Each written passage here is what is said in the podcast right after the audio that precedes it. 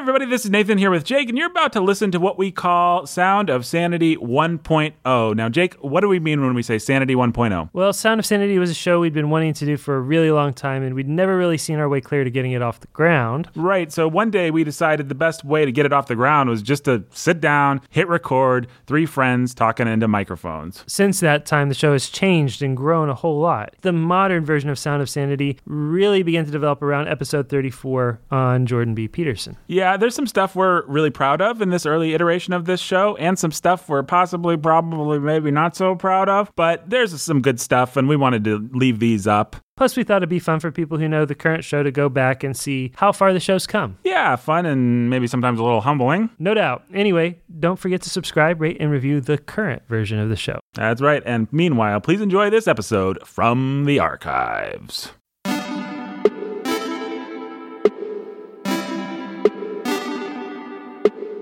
You are now listening to the sound of sanity. This sound will continue for the duration of the program.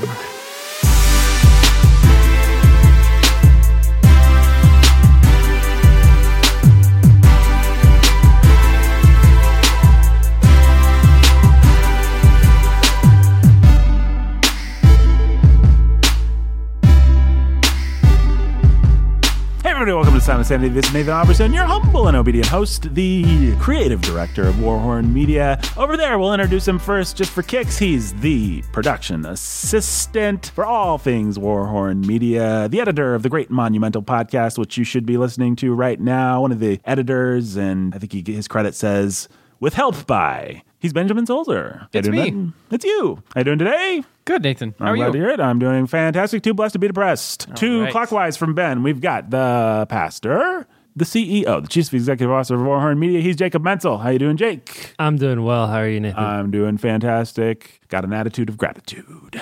Today we are talking about social media, guys. What should Christians do with social media? Should Christians be on social media? How should Christians think about social media? How should Christians think about the dangers of social media for themselves, for their own sinful hearts, and for their kids? Can Christians engage in social media in a profitable way, in a helpful way? Can it be a, a tool that's used for good, or is it a tool that can only be used for evil? What are some tips for if, say, we can use social media or should use social media? What are some ways we can do it in a way that honors God? And those are the kinds of questions that people ask, and I think should be asking about social media. And I think those are the questions we're asking today, right? That's absolutely true. And as actually is born out of the fact that we talked, I think, on uh, maybe it was on an episode of the Bookening. Actually, we just we talked about a Twitter conversation we'd been having, and we made mention of a few Twitter friends. And then someone who goes to church with us heard that.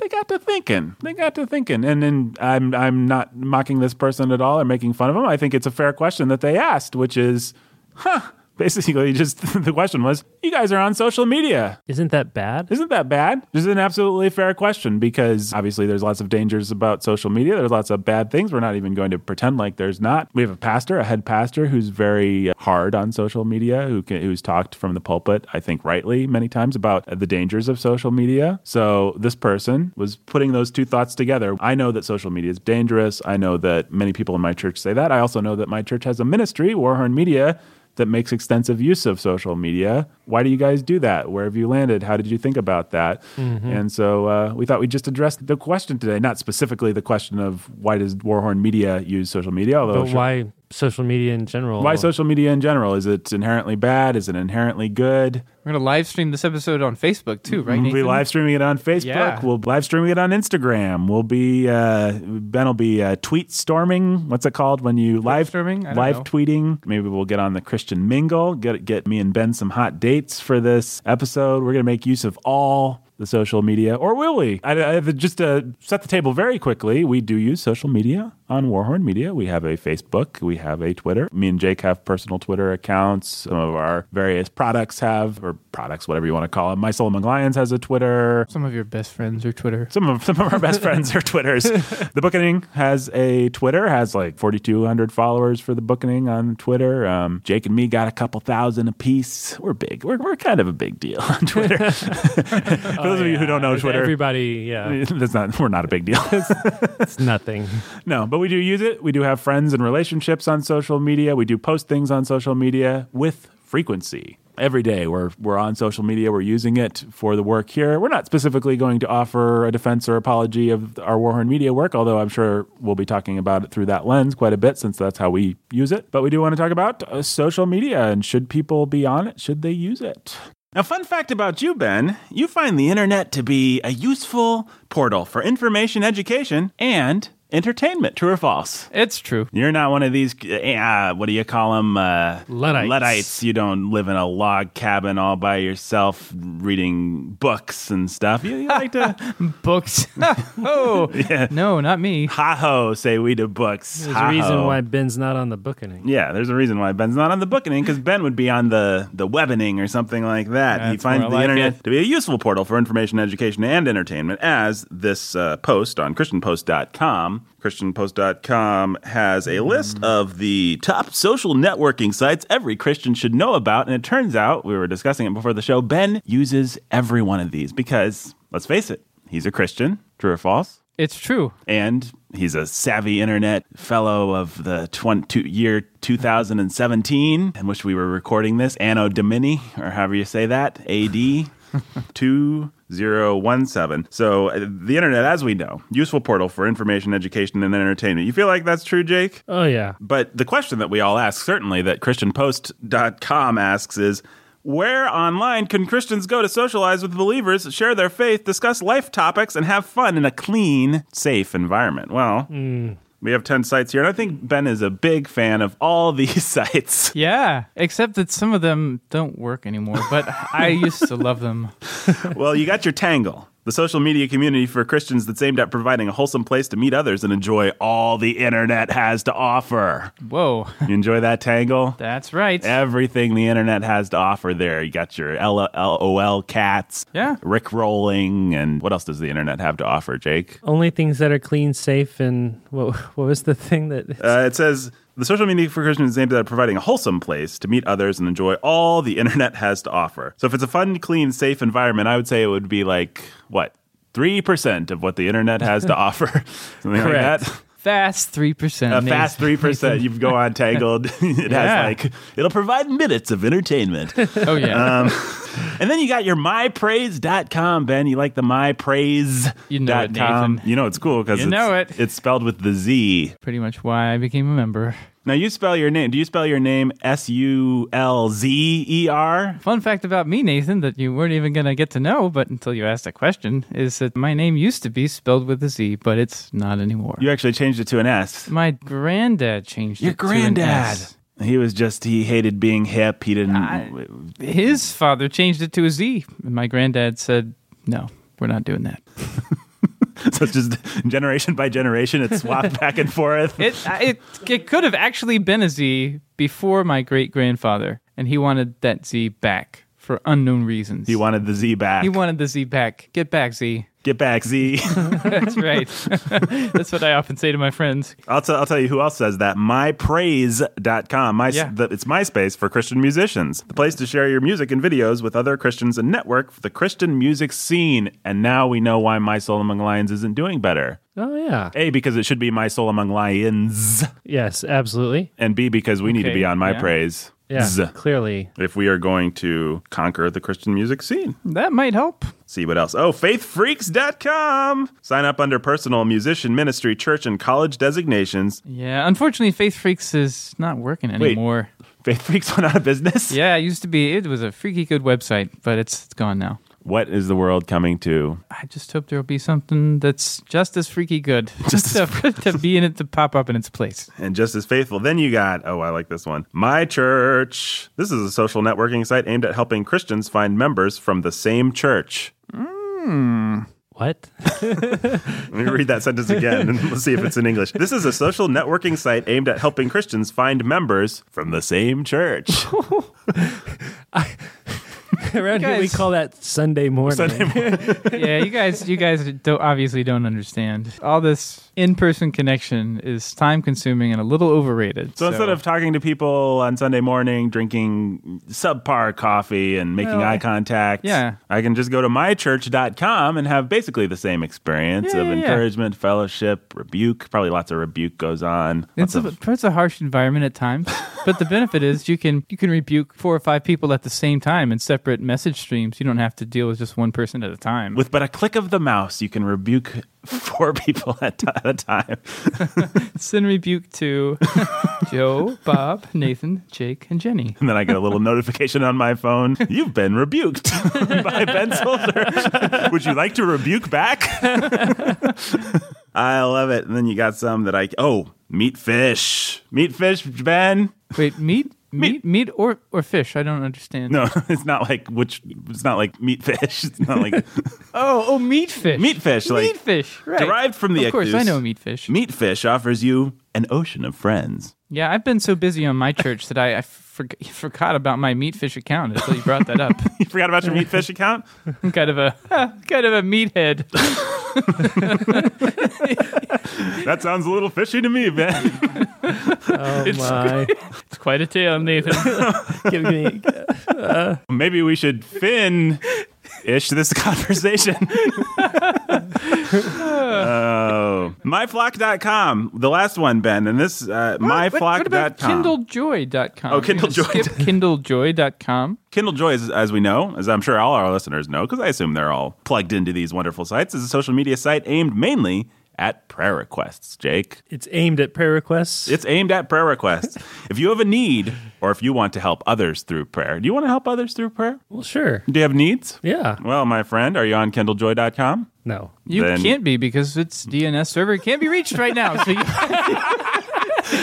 Trash. No, my needs and my desire to help people through prayer. Ah, yes. Well, I guess that's about it. MyFlock.com is aimed at helping churches connect with their congregations. Now, Jake, you're a pastor. You use MyFlock.com to uh, connect with your congregation. No. Do you feel connected to your congregation? Maybe you should be using MyFlock.com. I feel connected to my congregation. and yet, we've just established you're not using MyFlock.com. I know. It's amazing. How does that? I'm not a mathematician, but how does that equation work? Well, he- here's the thing: you go to church on Sundays, Okay. and you talk to people. Okay. You go to church on Wednesdays, and you talk to people. And then throughout the week, you, there are people in your church, and you talk to them. Okay. Is there like an app for this or something? No, well, there's there's you can use a phone, or an, e- you can like go to somebody's house, or you like go to actual church and actually walk up to somebody and greet them. And Go to actual church and actually walk up to somebody and greet them, Ben. yeah, I, I mean that that is it's true a way of That is a way. things, That's how people but- did it. That's like how your grandma did it. I guess I'm a dinosaur man. Now, I know, Ben, we could talk fun facts about you all day. I know how much you love talking fun facts about yourself. Yeah, that's what I usually do in the car when I'm alone. you just like, that's actually what you do. You look in a mirror and you say, fun fact about you, Ben. yeah. yep. it's not true, folks. Benjamin uh, Solzer, he's a fine, upstanding citizen. His name is spelled with an S. We love him very much. He's a very helpful dude. And a number of things that we say about him on the podcast may or may not be said for humorous purposes. And not at all true at all. Only just based in truth. Fun fact about you, Ben: you're good enough, smart enough, and darn it, people like you. His cheeks are turning crimson, folks. His cheeks aren't turning crimson. His cheeks remain a snowy, pasty vampire white. Um, baggage, fellas. Let's talk about baggage. What baggage did you guys bring to this episode? What, what kind of baggage do you have with social media, Jake? When do you remember first discovering social media? What do you remember thinking about it? How have your thinking about it changed? Tell me about Jacob Menzel and social media. Well, can we count AOL Instant Messenger as social media? Absolutely. Yeah, so AIM would have been my introduction to social media. And your aim handle, sir? HHS Baseball 45. HHS baseball. Mine at one point was Servant of Ra 77. Because Egyptian demons are cool or something. I don't know. I was 12. What was your aim handle, Ben? You had an aim handle? I must have, but I don't know what it was, Nathan. Probably like cool dude 55 or Probably something like, B. Sulcer. B. Sulcer. so you had your aim and uh, tell us about that. AIM was definitely a way to connect with the ladies. when Connect you with the ladies. I remember with AIM going over to my friend Matt Savage's house for, you know, sleepovers or whatever. Be me and Matt or a couple guys and we'd be on AIM and we'd be talking to the cute girls. So I want to say that must have been around eighth grade. Was that exciting and fun and cool? It was, you, so exciting and so fun and so cool. you weren't above it all? Or, No way, man. It was a way to, I mean, you didn't have a car, right? And so you took every opportunity you had to have interaction with the ladies. With the ladies. and so we were still using the phone back then, the actual landline, Whoa. caller ID, and star six nine and star six seven, and secretive three way calling, and on the phone with the girl you like, or somebody's on the phone with the girl that you like for you, and you're there quietly listening, or Oh, the other way around. You know, you have a conversation with her best friend, but she's on the on the line because she's like she wants to know if you like her. And yeah, that was like that was my middle school and early high school. Were you, in fact, in a Disney phone- sitcom at this time? Fun fact: Disney sitcoms in real life tend to have overlap. mm. Yeah, but then you instant messenger, and then you have this whole new place where you can flirt, feel people out, and without the awkwardness of face to face interaction, really cultivate your online persona. So, AIM was a thing, and it was a big thing, and it became a bigger thing for me throughout high school. But it wasn't like social media now, obvious. I mean, I say obviously, I don't know what our listener demographics actually are. Maybe it's not obvious to you, but um, AIM stands for AOL Instant Messenger. that's right. And so you had to have you dialed up and you logged on and you, No one could call your parents at their house because you probably actually we had two landlines, which made us kind of cool, but a lot that of people did didn't but we didn't. Yeah. So you would, your phone would just be busy for hours and hours while you're talking to your goofy high school girls. yeah, you- and you get on and you set alerts or maybe for Mm-hmm. and you're waiting for and you have you know certain times of the evening where so and so is gonna pop on. You hear that door open and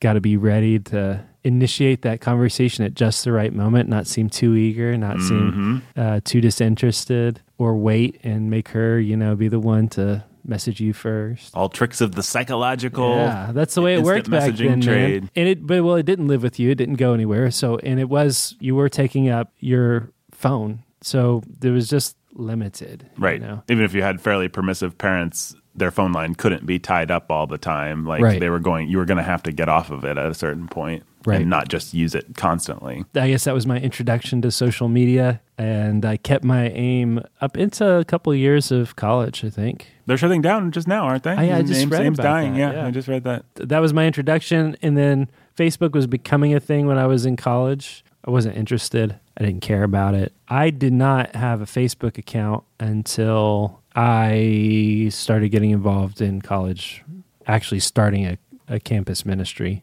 At that point, did you find that it was in fact necessary to have a Facebook account? It certainly mattered. It certainly helped. In campus ministry, you, you have so little face time with people early on. And to be able to make a connection with them, to be able to friend them on Facebook and be able to then invite them to things or whatever, that was a big deal. I'm not sure I would say it was necessary, but it definitely was helpful because the kids were all about it back then, back when Facebook was cool, before your mom was allowed to get on it or whatever. Right. Facebook So- was cool for a brief window of time for people who don't remember. So yeah, then I, I got on Facebook, but then Facebook stopped being cool. Ended up I got on Twitter, and then I don't remember when it was, but several years back now, I I was reading Augustine's Confessions, and I I, I that uh, led to me getting off of Facebook altogether. That's and right. Using Twitter sparingly as more of like a news aggregator. Augustine has this this bit in uh, Confessions where he's talking about uh, the lust of the flesh, the lust of the eyes, and the boastful pride of life, and he's distinguishing between the lust of the flesh and the lust of the eyes. Which, as a man, you tend to bind those together—the lust of the flesh and the lust of the eyes, Mhm. because they're just so caught up in how we think about those sins and temptations. So I was reading Augustine about that, and he was really distinguishing between the two in a way that had never occurred to me before. Lust of the flesh being all desires for physical gratification, not just sexual, but food and physical comforts and whatnot. And then the lust of the eyes being an unhealthy curiosity about things that are not yours to know. So he gives as an example uh, somebody who's dead on the side of the road. And he said, There's nothing pleasing about it. There's nothing physically or fleshly gratifying about it. You might vomit, you might gag, you might be repulsed. There's nothing beautiful, but you stop and turn to see it. Why? We have an unhealthy curiosity about things that are not good. It's not right. The things that are not yours to see or to know that and it's an unnatural desire to have an intimate knowledge of those things. So how does that tie into Facebook? Well, so it ties into a lot of things. It ties into pornography. It ties sure. into uh, rubbernecking at accidents. With with Facebook, it ties into your ex girlfriend who lives in Colorado is having a latte. She's just putting that up there for everybody to see, and you're friends with her, and now you know that your ex girlfriend who's living in Colorado is having a latte. That's weird. And that's not a normal or natural thing for you to know about somebody. And she's not even actually aware that you specifically saw that. And that's just weird. And she put it up there for you to see, right? Yeah, but she really put it up there for her best friend Amanda to see. And who who cares if Amanda sees it? Right. You know, um, Amanda's not gratifying the lust of the eyes, but you, the creepy ex boyfriend in Indiana, Right. And it's, you know, and obviously it, it can get even creepier than that. Like that you can Facebook stalk people if you want to, but but yeah, that sort of realizing that what was I logging onto Facebook to see? Just useless, weird things about people that I don't have any natural connections with anymore, who it's kind of weird. Here's the thing about life you grow up and you move on, and you have the relationships that you have, and you have to leave other relationships behind. Facebook is giving everybody, was giving everybody the means to maintain these artificial relationships. You saw it as a college pastor, you saw it change the way that students actually integrated into life at college because instead of being forced to go out and make new friends and new relationships, let their social relationships be where they were, they were able to just sort of like retire into their dorms and get back on and chat with their old high school friends. Different people responded differently to that, but that that was a, a real thing and it still is a real thing. So anyhow, I was recognizing because of Augustine and myself all kinds of places in my life where I had an unhealthy curiosity and just decided, you know what, I'm just done. Because I'm an obsessive personality and I like the dopamine rushes. And so if I'm bored and I have access to a phone and a, a place that is really calculated to give me a dopamine rush, I'm, it's going to be really hard for me to not just sort of like, oh, I'm just going to passively scroll through Facebook. Everybody has that experience. But if you know me, you know that I especially have that kind of thing. So so I just cut Facebook out altogether. Uh, I was off Facebook for years. What or who made you uh, decide to brave the vast wilderness again? Uh, it would be you. when I first knew Jake, he was off of Facebook. We were probably, once we became friends, it might have been another year where, hey, did you hear uh, Carol Ann is getting married? No. where'd you hear that? Oh, Facebook. Well, I'm not on Facebook. I said it just like that too. I don't use Facebook, Nathan. I'm, uh, I'm over here reading my Bible. You know, I don't have time. no, you weren't all that obnoxious about it, actually. But you did not have Facebook. My first experience of you was as a guy, you know, just one of those guys that's not on Facebook, and then that changed. Yeah, we uh, started doing Warhorn Media things, mm-hmm. and you were like, "Dude, you need to be on social media." Or this isn't working. Yeah. Sorry. and if you're going to make me be on social media and do stuff, then you have to be on it too. Right. I can't be our social media goyim or fine, whatever. Yeah. So I said, mm. fine. Fine. Fine. And mm. so I am relu- I am still reluctantly on Facebook. Mm. I don't post much on Facebook, but I am active on Twitter a little active, more active than on Facebook on Instagram. I like Twitter okay. I go in waves of liking and disliking it and it's not it's not what it once was. It's they're trying it, to, they're trying to kill it, yeah. man. But I still like the Twitter, all right. Yeah, I love the idea of Twitter. I guess I'll do my, I'll do me next. I love the idea of Twitter. I think brevity is the soul of wit. I love the idea that people would be forced to think in short bursts. I actually think that that you know, there's people who say, well, how would you ever communicate using only 140 characters, blah, blah, blah. Because brevity is the soul of wit. Read your Shakespeare, person you know, unlike Facebook, where you can post this big long thing, oh, my boyfriend left me, and it goes on for four paragraphs, and then all your friends get on and tell you how wonderful you are, and you'll find another boyfriend. Uh, Twitter, at least, even if it's you're trying to express the same sentiment, you will almost be forced to come up with a clever or interesting way of expressing the fact that your boyfriend left you, and then people will be forced, purely due to the brevity, come up with more interesting ways. So I think the the format's really great. Obviously, you know, it's uh, it's not what it once was, as Jake said. It's not. It's. I'm. I'm disappointed. Perhaps my idealism is misplaced. Perhaps actually the brevity doesn't result in anything good. But it's certainly. I certainly love the dream of Twitter. It can be awfully trolly and spammy, and it can be quite an echo chamber once you find your little Twitter niche of uh, or niche or niche, niche, niche, niche, niche. Once you find your Twitter niche, what is it, Ben? I don't really know now. I'm confused. I'm gonna say niche. I like to say niche, but niche. I like to say niche. I do, but I've heard. I think it both. can go both ways. Once you find your niche, niche, and you get your little circle of friends, then you just all tell each other how wonderful you are. So that can be pretty obnoxious. But I like Twitter as an idea, at least. I, I did enjoy the aim, and I did uh, use it in a much more emo nerdy way than Jake, in a much more subtle way, perhaps, and in a much more not admitting it to myself sort of a way. I did basically use it to talk to girls, the aim, the AOL instant messaging. And then I've always been kind of a little bit of an iconoclast when it comes to that stuff. I've also always been naturally an iconoclast simply because I've always been just a couple years too old as everything's hit. Like the story of me and technology is like I was just a year or two when when Halo and all those video games came out and it changed from 16 or 32 bits to 64 bits and to mm-hmm. 3D environments and stuff. I was just a little bit old for it. And my my younger brothers who are just a couple of years younger, but they're just so much more connected and so much more natural with a lot of that stuff. Yep. And then the same thing with Facebook. Facebook now is the domain of older people, and your mom and your grandma are on Facebook, and they're looking at pictures of cats, and that's kind of the stereotype. But when Facebook first hit, it was cool and it was hip, and I was a little bit old and a little bit above it. Really, same thing with almost every social media to this day. Like Snapchat just hit a year or two ago, and I don't understand Snapchat at all, and I don't even know why anyone would ever want to use it. It doesn't make any sense to me whatsoever, and it seems borderline wicked. And maybe that's me being old and grumpy, or maybe that's me being correct and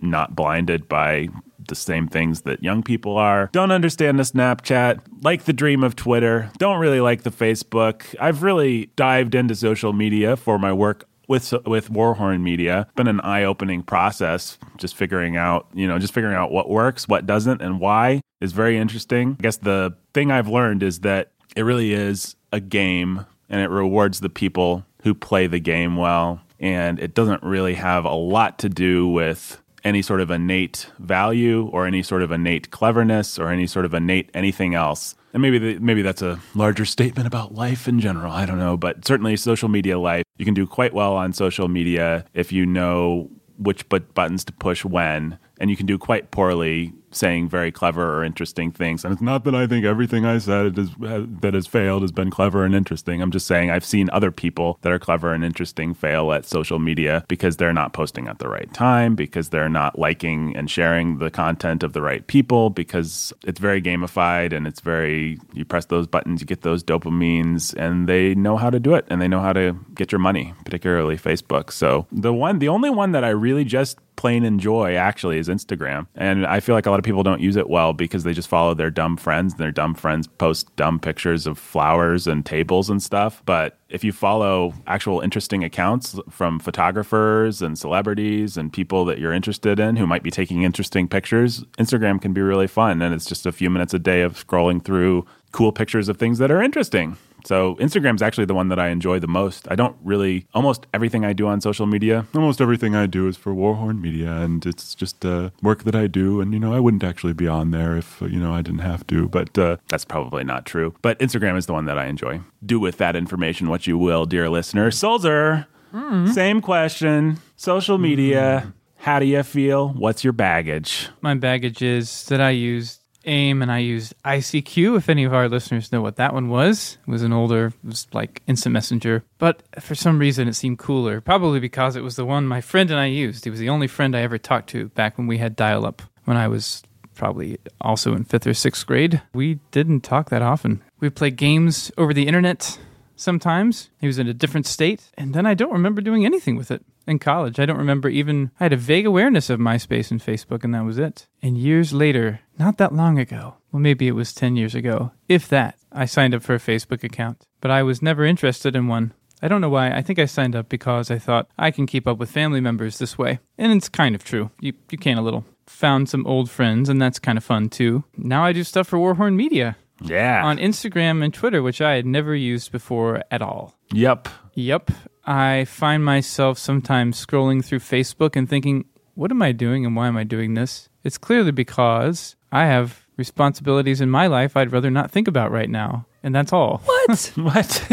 I'm, just, I'm just kidding. it's, it's a legitimate form of recreation and refreshment. that's how I always think of it.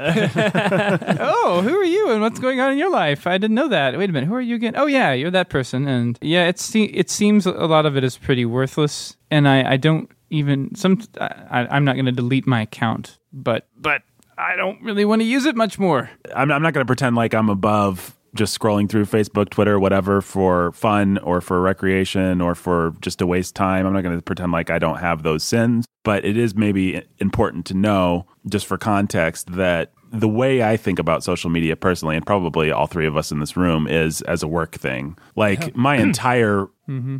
Thing on Facebook, even where all my church people are and everything, that's still just work. And I, if I would not be on Facebook Yeah. if we weren't doing this work. I- I just wouldn't be. Hmm. I don't care about Facebook at all. I hmm. don't like the content that I see generally on Facebook. Mm-hmm. Anyway, I'm like you, Nathan. There are two places I want to to interact with with content. I want to interact with people that I like that are out there that I'm friends with or I'm becoming friends with, and I want to make new friends that are like minded. That's what Twitter is for for mm-hmm. me absolutely. when I want to consume content, if I want to consume content from a brand or just creative, fun people, I want to do that on Instagram because people can be really creative and really fun. And there are some really creative and fun Instagram accounts out there. The only social media account I, I ever use for entertainment is is Instagram. And, but even that is pretty rare for me. Right. Yeah, me too. And the truth is, I'm I'm still really annoyed with Instagram for changing the timeline because what I used to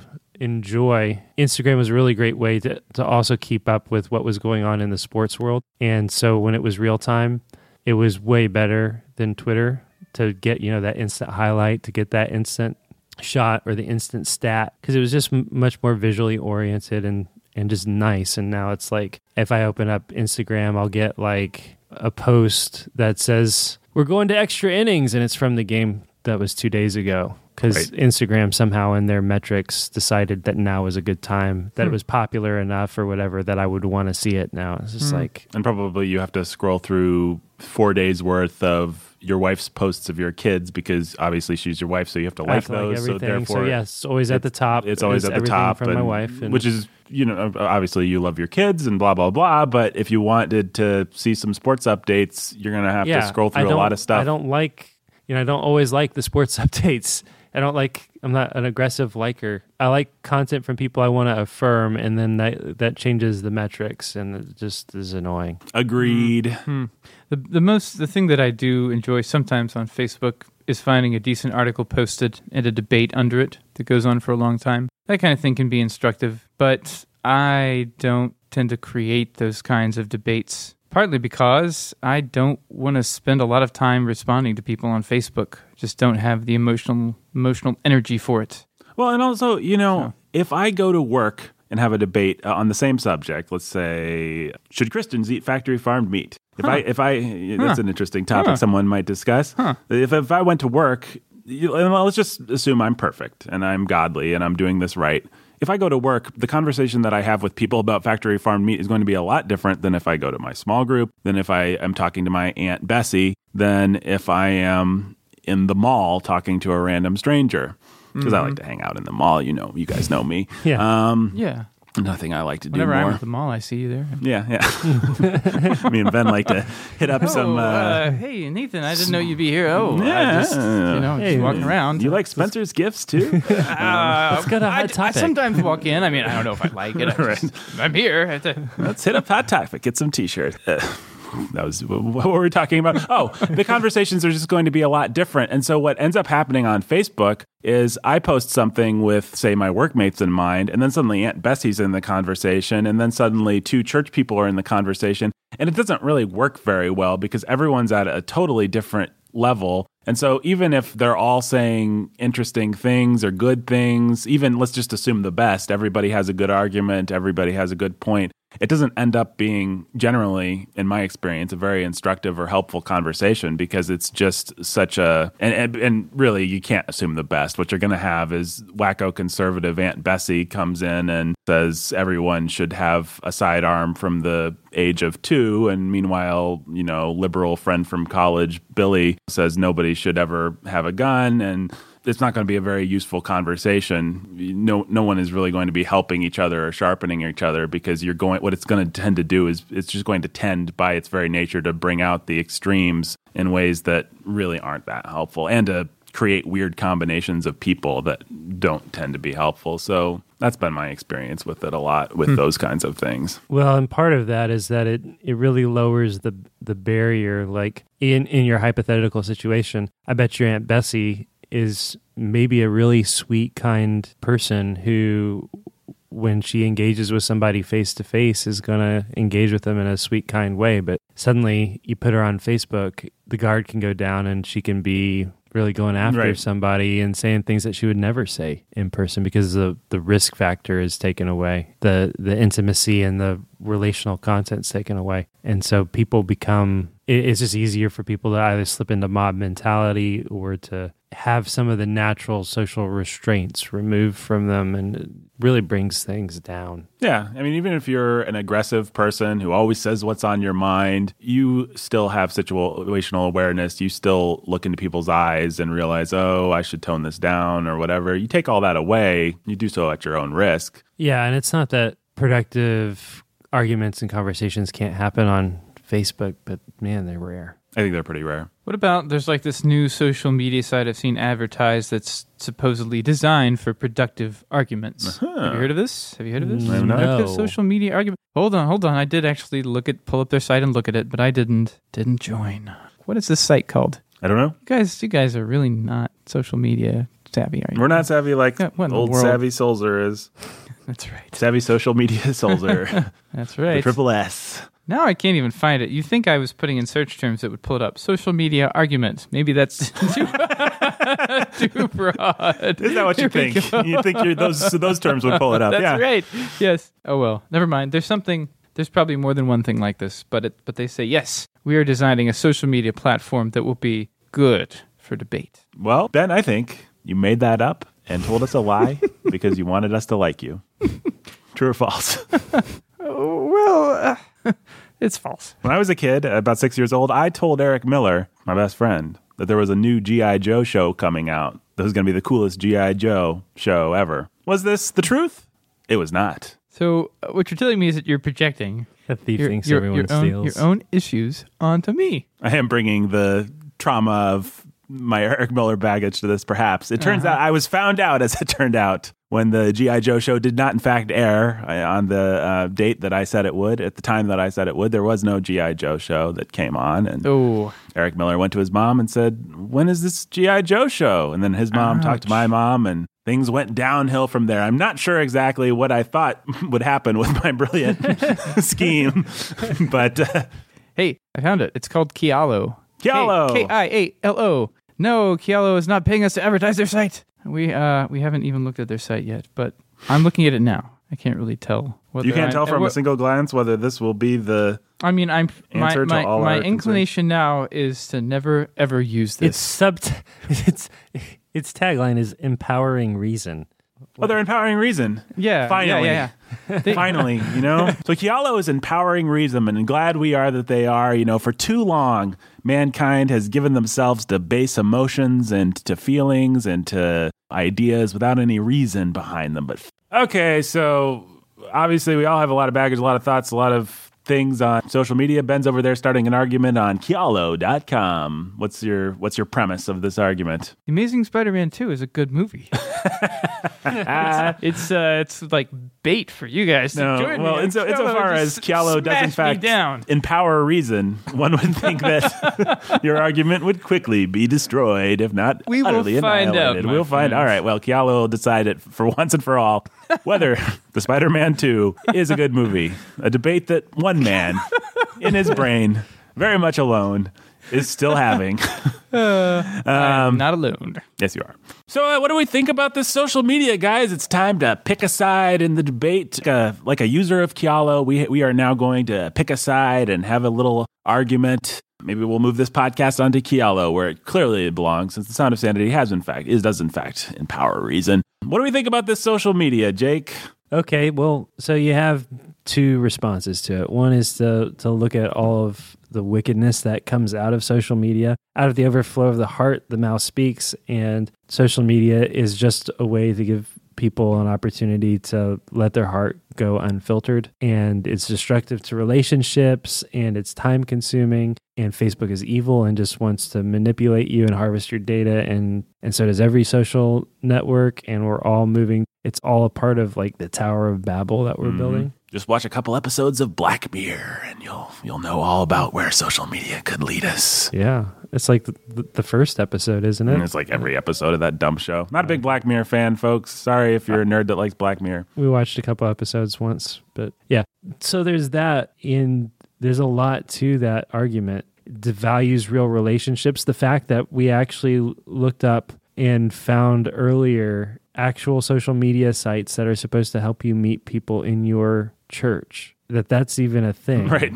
is like we can't pretend like that social media is not having a destructive impact on our on our relationships how we perceive pe- ourselves the lies we tell people about ourselves the ways that we use social media to construct an image of ourselves for other people the pressure it puts kids to be able to present themselves well on social media the way that the mistakes that Mhm. you make when you're young can come back to haunt you over time. There are all kinds of reasons to say social media is evil. Let's be done with it. So that's one side. On the other side, social media is like anything else. It's a great tool and it's a terrible master. And yeah, it can be abused and used poorly, just like alcohol, just like fiction, just like TV or movies or entertainments. It's a it's a fine tool, it's a bad master. And the reality is everybody's on social media and everything is moving in a more social media direction and you know what? It's going to be hard if it's not hard for you already to have a job and not use some form of social media in your work with that job. There's essentially social media for companies, corporate communication like Slack, wh- mm-hmm. which we use for Warhorn Media. And it's a great help. Yeah, and then there's the reality is you, businesses have to f- have ways to connect with people. If you're if you're creating something, if you're doing something, you need ways to get it into the right people's hands. And you know, nobody looks in their phone book in the yellow pages anymore. They open Google and they look at what Google says, they look at what Facebook says. That's the way the world works. If you're going to reject social media, you really are being a Luddite and you're refusing to use the tools God's given you to build his kingdom, to connect with people, to do good work in modern society. From our perspective, as Christians that actually do do media, Twitter, Facebook in particular, have enabled us to have a tremendous amount more reach than we would have by this point. It's allowed us to make friends, people that we feel genuine affection for. Are these the deepest, greatest relationships where we get to rebuke the person and look in their eyes? No. But are they are there some people out there that we've met through social media that we really do love? Absolutely. I would say unequivocally yes. Has it been wonderful how even though Facebook's evil, Twitter's evil, they're all evil corporations, whatever, they do tend to allow for the democratization of content in a Yeah, way where we can actually get our content to people. People are listening to this podcast You one way or another. it. You discovered it through or if you didn't discover it through social media, someone else did and then hooked you up with it. you know there are there are a lot of factors that made the Protestant Reformation what it was, and one of them was the invention of the printing press. What the printing press did was take books and literature out of the hands of the elite. It gave us the Bible for everybody to be able to read. It, it gave lowly monks like Martin Luther the opportunity to really put forward biblical teaching for the common man and we're all downstream of that And the internet and social media are presenting us with similar opportunities. You take a book like the book we published by Tim, uh, Daddy Tried, or um, The Grace of Shame, Tim Bayly, available now wherever ever fine Warhorn products are sold. We would have had to go to the elites to get that book out there. And by the elites, I mean a publishing company, a Tyndale or a Random House or something like that. Because we would have had no way of getting it in the right hands. Right. And we would have had no way of advertising it. Now, could we have done some kind of grassroots thing? Yeah. But the ability and the empowerment of being able to really do a grassroots thing. To get the content out there and let the content speak for itself let people p- use their social networks to pass it on to their friends and not to have to let big christianity get their fingers all over it and change it and censor it. it is great. It's a blessing. Yeah it's really cool. Grace of shame we gave it away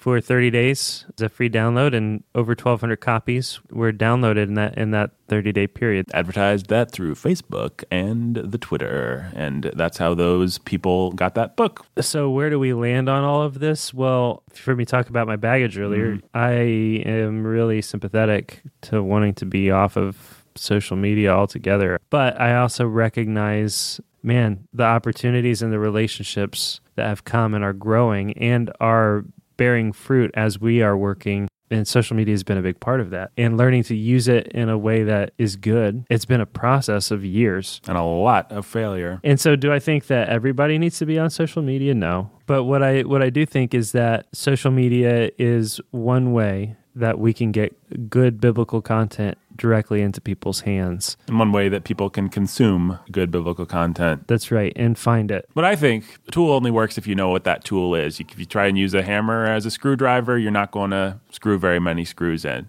And the way that I think about social media, like for, for Facebook specifically, I think of Facebook as a big, rowdy tavern a big rowdy tavern where everybody's loudly yelling things and saying things and the jukebox is playing music. And you have to know that that's what it is when you walk into it. If you walk into it and you've got your priest's collar on and you think you're going to be able to give a sermon and people are going to take you seriously you don't realize what kind of tavern you're in now, are a lot of people in the tavern going to be there, but most basically to get drunk? Yes. Are a lot of people going to be there to hook up and have sex? Yes. Is the tavern going to magnify all kinds of terrible things about human nature? Yes.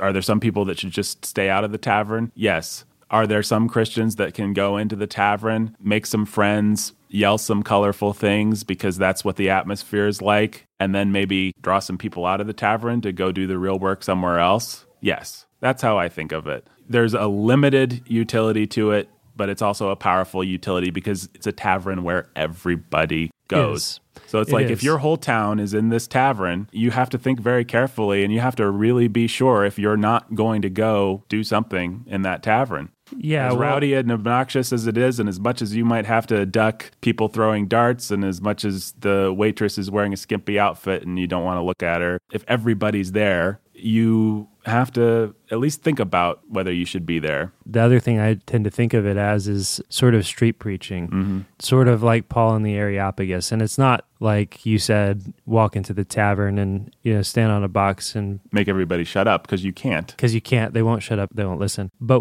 what you can do is what the Apostle Paul would have done, or what the tract writers of the Reformation did, which is go to the places where people are. Go out to the highways and byways. Go where people are gathering and where they are talking and where you can meet with them and have some expectation of finding people who will listen. Social media is where people are and different demographics are in different places and looking for different things there. So you need to be smart about where you go and what you do. And that involves a lot of situational awareness. Right. If you're out preaching on the highways and byways, you can't actually deliver a really good sermon on an actual highway with a bunch of traffic going by. You need to find a field. the, the, highways and byways worked when people were walking on the highways. Right.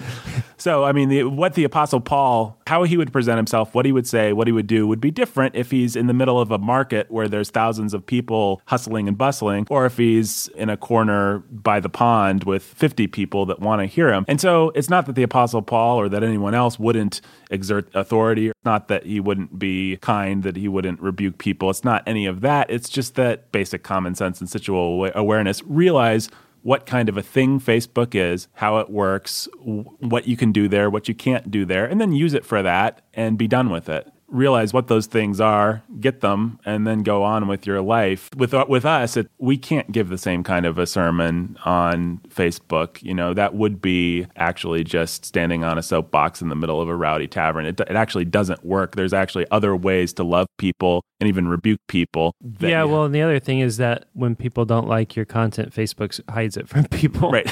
exactly. So you also have to play with the with the metrics mm-hmm. and understand that what it takes to be seen. But then Twitter is a much different on it. Facebook is people over 40 a lot of times. It's older people, it's your mom or if you're listening to this mom, it's you. Twitter tends to be our generation, millennials, 30s to 40s ish. It's college educated millennials in their but older millennials in their 30s. Snapchat, I don't know what good Snapchat is, but it's it's, it's for the kids. It's for the kids, and Instagram. kids a little use Snapchat instead of text. You know, they use it the way that we used AIM, and it seems like they use it to hook up, just like Jake was trying to use AIM. So I don't know about that, yep. but good but, thing about AIM you couldn't send pictures. Bad thing about Snapchat, that's pretty much all you can do. Send pictures and videos that disappear. That disappear. It's uh, not comfortable with that one. So that's what I would say. And insofar as these things are designed to magnify personalities, they're almost always, given human nature, just going to be better at magnifying sin. If someone's selfish or vain or lustful, that's going to be magnified a hundred times by Facebook. Whereas if they're noble or generous, it's hardly going to be magnified at all. Mm-hmm.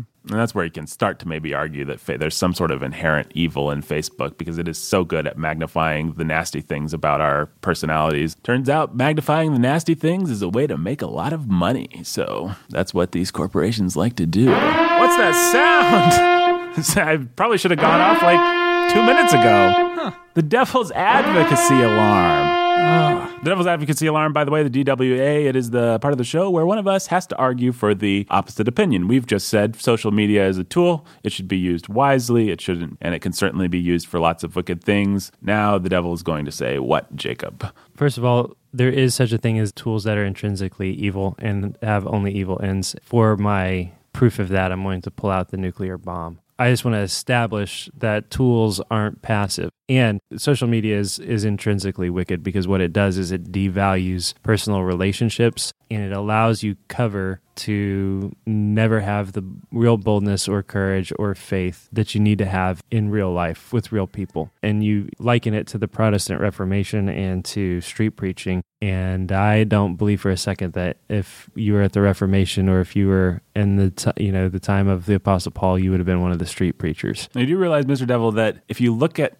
Luther's 95 Theses, they read exactly like a Twitter thread down to the length of the theses. I'm sorry, I'm giving you a little early pushback here, but I just like the idea of Luther's 95 Theses as a Twitter thread because it really works really well. Yeah, well, you know what Luther wanted to do was he wanted to actually have a public debate about things. What people are doing on social media is firing shots into the dark and feeling better about themselves for it. Patting themselves and, on the back because I said something holy. That's right. So, so all you're doing is you're you're going out to the internet and to the vast void of the internet, you're shouting the things that into maybe a, a, an echo chamber, and then you go and you pat yourself on the back and feel better about your mis- miserable, crummy life where you have absolutely no impact and you're completely and thoroughly impotent. And it's exactly impotent. like to stick with my metaphor, you walk into that tavern, everybody's shouting, no one cares, but you stand up in a corner and you yell to all the drunken people, You must obey God. Yeah, and, and, then, your five friends that are there clap for you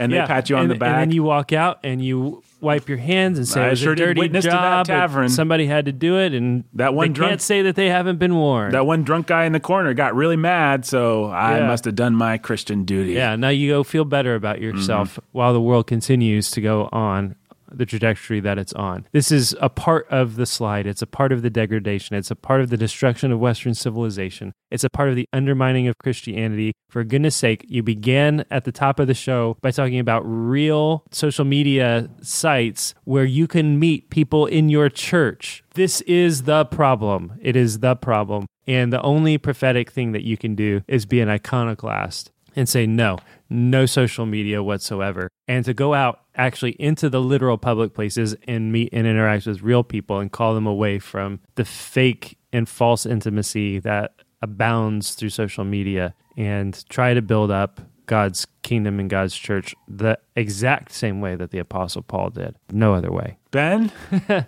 you agree with the devil over there? He actually said the destruction of Western civilization. I did use that phrase. Yeah. He used the phrase. Yeah, and he, he compared Facebook to the atomic bomb. Yeah, I don't know. Maybe I'll go delete my account right now. Delete My- your account. Accounts, plural. your accounts. Accounts Yeah. with the Z. Accounts. Accounts, uh, yeah. You're going to get off of meatfish.com.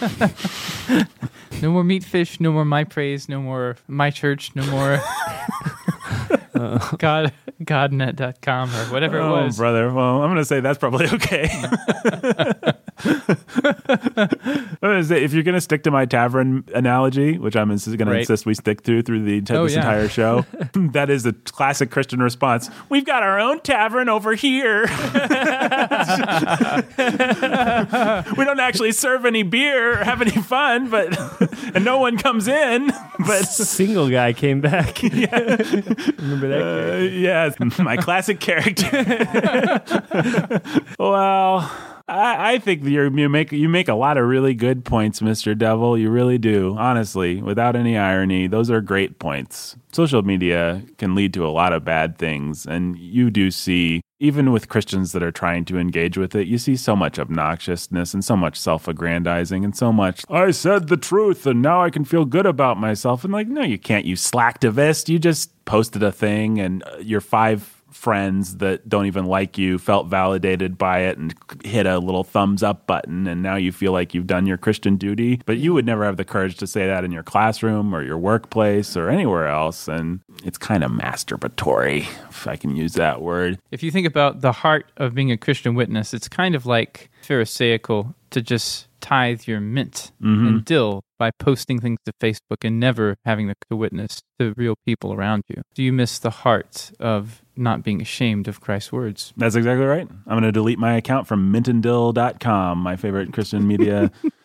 so the devil makes some good points. I'm going to say this might be one of the might be one of the devil's best showings. Honestly, I mean, social media can be rowdy and obnoxious and terrible. Yeah, and my response to that argument is really sort of okay, right on. You you do that, and Um, and maybe maybe you're right, and maybe you'll maybe you'll win. I think that's true. As for me and my household, I think I've seen f- good fruit on it. I've been able to connect to people, but for Warhorn Media specifically, we've really been able to connect to people, to get some good content out there, to find friends in weird places that we never would have thought. Are they true friends, Nathan? Do you go to church with them? Do you rebuke them and love them and see their kids when their kids smell bad? No, I don't. But have they been supportive? Have they been encouraging? Have they corrected me at times in ways that have actually been helpful and helped me to grow? Yeah, it's been small, not nearly as vital to my life as the community that I have at my local church, where I do have to go see people, and sometimes people smell bad and they have coffee breath and stuff. I would never say to use social media.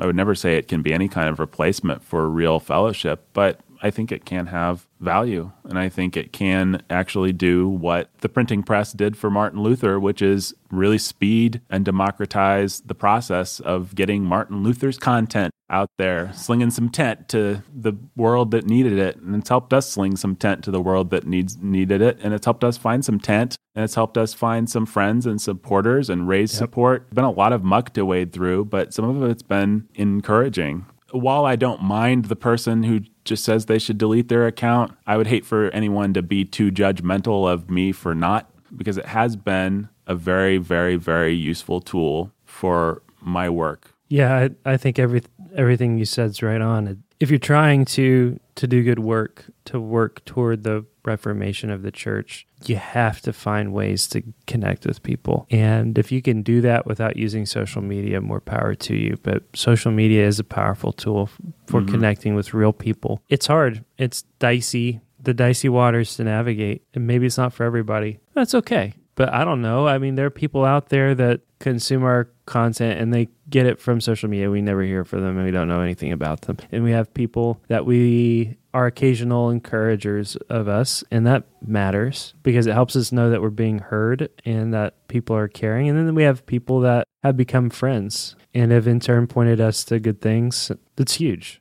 I'm always distrustful of people who fall into the other ditch that we haven't talked about, which is the one where you wash your hands of all these things and then you think you've done your job to keep yourself out of the muck of the world because you haven't used social media, because you've been judgmental of those who do, you somehow have perfected your Christian witness. And you have clean hands. you you're, you you do not have clean hands. You still live in a world full of gossip and lust and all the nasty things that go on in social media. There are people who will be judgmental, who are judgmental of us for using it, and I think they're judgmental for the wrong reasons. They're judgmental because they just don't want to get their hands dirty doing the work of actually loving people. And it turns out when you actually love people one way or another, you're going to get your hands dirty. Mm-hmm. I'm not trying to be self-aggrandizing. There's there is a lot of wickedness on social media, and sometimes there's very little of value. And I'm not trying to say we've perfected a way of bringing value to it, but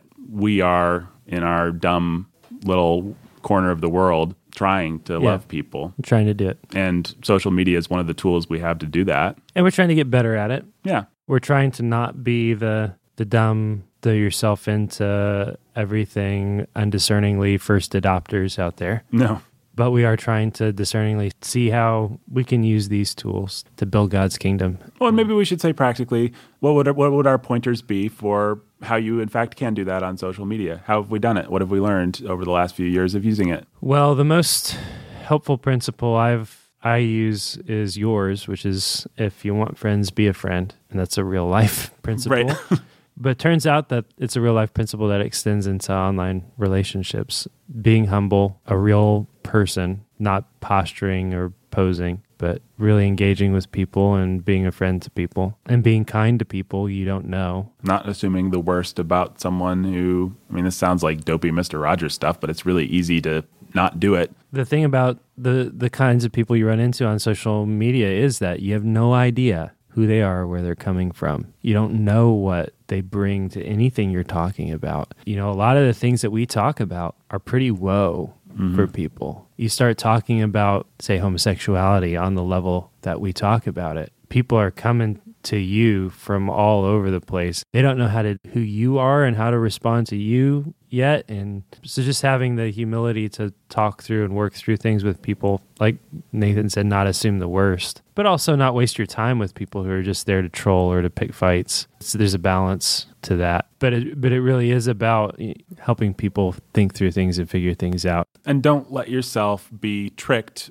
by evil corporations that are Facebook and Twitter who exist to make you feel validated so that you will spend time and money on their products. and understand that they're they're trying to use you Um, an example of this, just an interesting example, is with uh, the videos on Facebook. The difference between posting a video on YouTube and posting a video on Facebook, I don't have the numbers in front of me, but No. Facebook is designed to not really make people watch much of your video, but sure to make you feel validated. If you use their Yeah. if you use their vi- mm-hmm. video posting platform, you will feel like so many more people watched it, and you'll feel so validated, and you'll get all these likes and these views. And they lie to you so It's just i mean lie. it's as simple as if you upload a video to facebook it'll put puts it at the top of everybody's feed and then if i think it's three seconds it may be four if while somebody is scrolling through their feed it takes them three to four seconds to scroll through their feed while your video auto plays with no sound that's a view right. and every time they refresh the page or come back to it, that's another view. That's another view. That's another view. And so it's just lying, lying, lying. No, but they're not caring. They're not clicking. They're not turning on the sound. Not even noticing. But those are views. and you feel good when you see that you've got 10,000 views on so we've actually moved we've moved towards posting a lot of our longer form videos on YouTube like um, for example my Soul Among Lions music video YouTube is much more stingy and therefore much more accurate about their view count and it's uh, much more helpful much less false validating and in some sense much more real validating to see who's actually watching you know I think you have to watch a YouTube video I don't I remember the other exactly thing about. YouTube videos is that you can go back and find them. You can't go back and find Facebook videos. Right. It's impossible. if somebody watches one of our YouTube videos from Facebook, it means they had to click through, which means they were actually at Wanting some level watch. interested or engaged. So there's just things like that that we've found over years of trial and error. And things are always changing too. So you're Right. always just sort of evaluating what you're doing and why. And that's when I said earlier that some of it's just game theory. You know, in terms of marketing through social media, which is a lot of what we do, it really is just like whose metric is going to work how in order to get your content and the max and, and it's just it has nothing it has zero to do with whether you are smart or clever or interesting or godly or anything else it has to do with whether facebook thinks people should see this or not. You just have to realize that. You have to know what kind of tool, know what kind of environment you're in, know the dangers. It's, kind of like the, par- the parable of the dishonest manager, right? The dishonest steward. Jesus said that the sons of this age are more shrewd in making use of wealth than the sons of light. And he said, mm-hmm. make make what use you can of it so that you'll be welcomed into eternal dwelling. So being able to use a tool that comes packaged in a context that opens you up to, to, to sins and preys upon your you, the temptations you already have, you still have a responsibility, if you can, to make good use of it for the Lord. Uh, even tools that maybe aren't as dangerous or whatever, uh, nothing comes without its risks. Bottom line, Nathan, should Christians use social media? Yes and no. I use it I think most people in America and Western civilization and first world com- countries probably will. And I think that they should be disciplined in the way that they use it. And I think that they should know what it is and should use it well. I think if you're going to have a strict principle against it, that's fine, but you better be sure it's the right principle and not a principle of pride or of Pharisaical cleanliness that doesn't lead to any inner godliness. Now, there's one other thing that we should probably ask Jacob over there, Ben. Are you, Nathan? Are you thinking what I'm thinking? I think I'm thinking right. what you're thinking. Should we say it at the same time? Yes. One, two, three. When, when should parents be, be uh, allowed to use, use social, social media? media. well, Jacob, as we've established on the show, he's the father of seven. Yeah, my oldest is only nine though, so right. Um, you got a lot of thinking to do about this over the, and got, many hard decisions to make over yeah, the next I've few got years. some time, and things are always changing, so you always have to keep your your finger on the pulse of where things are moving. But you know, if there's a place to be a, a luddite about social media, it's with your kids. You know, I I want my kids to grow up in a a world where they have real relationships with real people and aren't obsessively cultivating an image on social media and aren't making horrific mistakes mm-hmm. that are going to follow them for the rest of their lives. And the potential for damage and danger is really, really high with kids in social media. So I don't want to pretend I have an answer to it. I was going to say, as someone who doesn't have kids and is just go- going purely by instinct alone, my gut would be basically no. Yeah. I mean, I don't know. I don't I'm not, uh, you know, as a kid, I certainly wasn't a fan of parents and authorities that wanted us to be completely disconnected from the world. But the older I get, the more sympathetic I am towards it, I guess. I don't know. Social media is just like,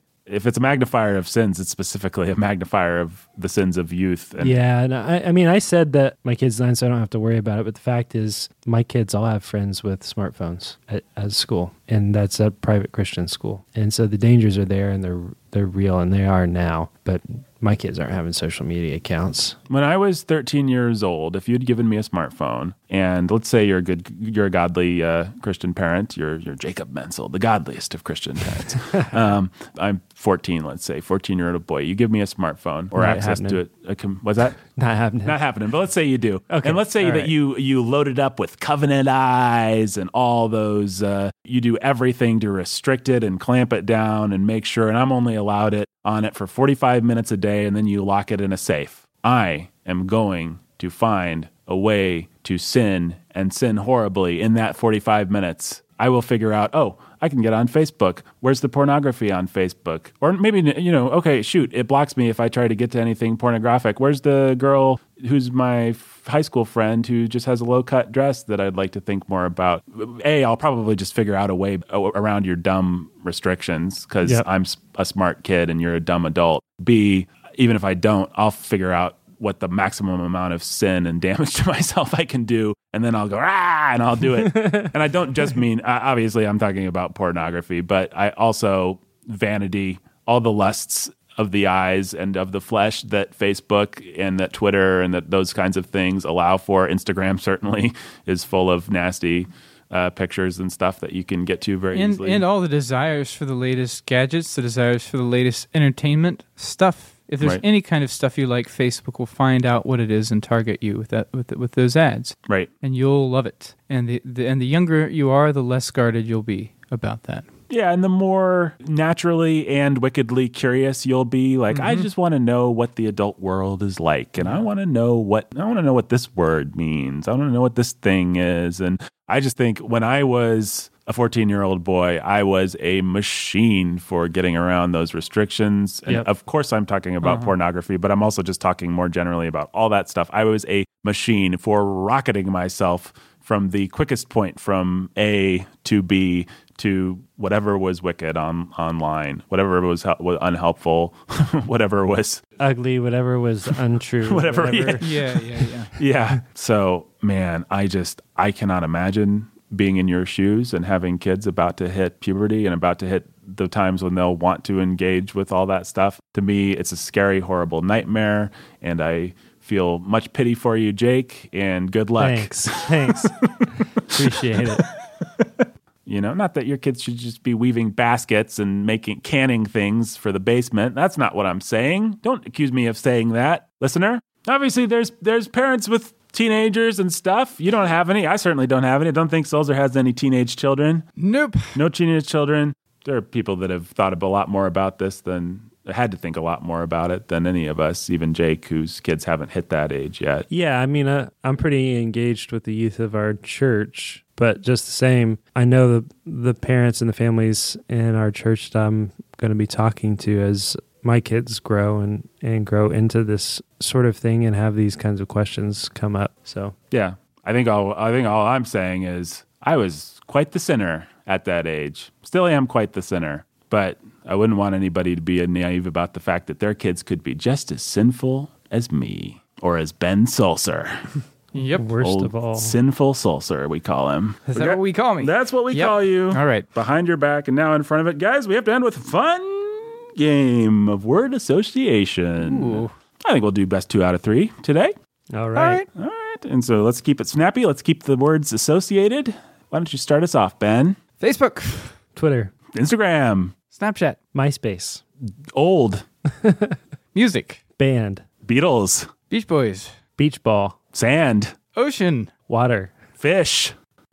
Ah, Ben loses. I just wanted You to got- remember the name of that Christian social media. Meat fish. Meat oh fish. man. It was right there, low hanging fruit. I, I, Ah. I teed you up for meat fish, and I you, thought you were, failed to deliver. Ah. All right. Uh, so Ben loses round one. Jake, why don't you start us off this time? Monkey, Africa, Zambia, planes, propellers, wings, bugs, spiders, webs, networks, internet, mypraize.com. MySpace.com, Facebook, Twitter, Instagram, uh, Tinder. dating, Swipe, Bad. eHarmony, Christian Mingle, Reformed dating apps that I know exist. sovereigngracesingles.com, there you go. Sovereign Grace Music, Sovereign Grace Churches. Church Planning Network, Sojourn, Uh, Traveler. Weary, Poor, Nathan loses. why did I don't know why poor? I was trying to think of the what the next lyric to the Wayfarin. Wayfarin. Ah. So far, we've had two people. Both of them have been teed up for to say an obvious thing, and both of them have failed miserably. All right, let's see if we can take out Jake with a game that begins with the word flower pots, crackpots, Insane Asylum, uh, lunatics, hallways, Doors, knobs, open, Sesame, magician, legerdemain. what? Web domain, Oh, uh, MySpace, Facebook, Instagram, Snapchat, Twitter, ChristianMingle.com, vanity, Mirror, Black, Medea, Jason, Freddie, Michael, Archangel, Gabriel. Heaven. Hell. The devil. Horns. Pitchfork. Tail. Fievel. West. American. Patriot. Flag. Heath Ledger. Joker. Batman. Batfleck. Zack Snyder. Joss Whedon. Avengers. Hulk. Thor. Loki. Thor Ragnarok. Ice Giants. Captain America. Captain America's Shield. Frisbee. Ben Sulzer. Ben Sulzer's beard. Shaving cream. Gillette. Razor. Sharp. Ouch. Ah. Cut. Diamond. Pearl. Shiny. Dull. Lame. Duck. Goose. Duck. Wing. Dark. Wing. DuckTales. Scrooge. Huey. Louie. Gooey. Gugon. Stain. Detergent. Washing machine. Wife. Bounce. Thought you were going to say despair. Wait, Loneliness. you just went from wi- wife to bounce? Yeah, this bounce sheets like a dryer sheet. Um, fair enough. Fair enough. Trampoline. Kids. Spring. Fall. Winter. Snow. Ice. Fire. Warm. Campfire. Nuclear bomb. Facebook. Have we used Instagram? The listener loses. Yay.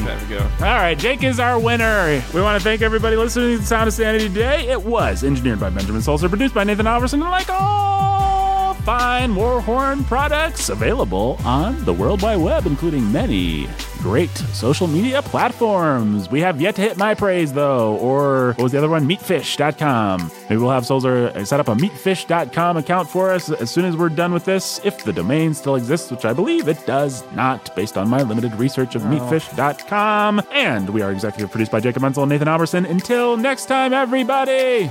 Stay sane.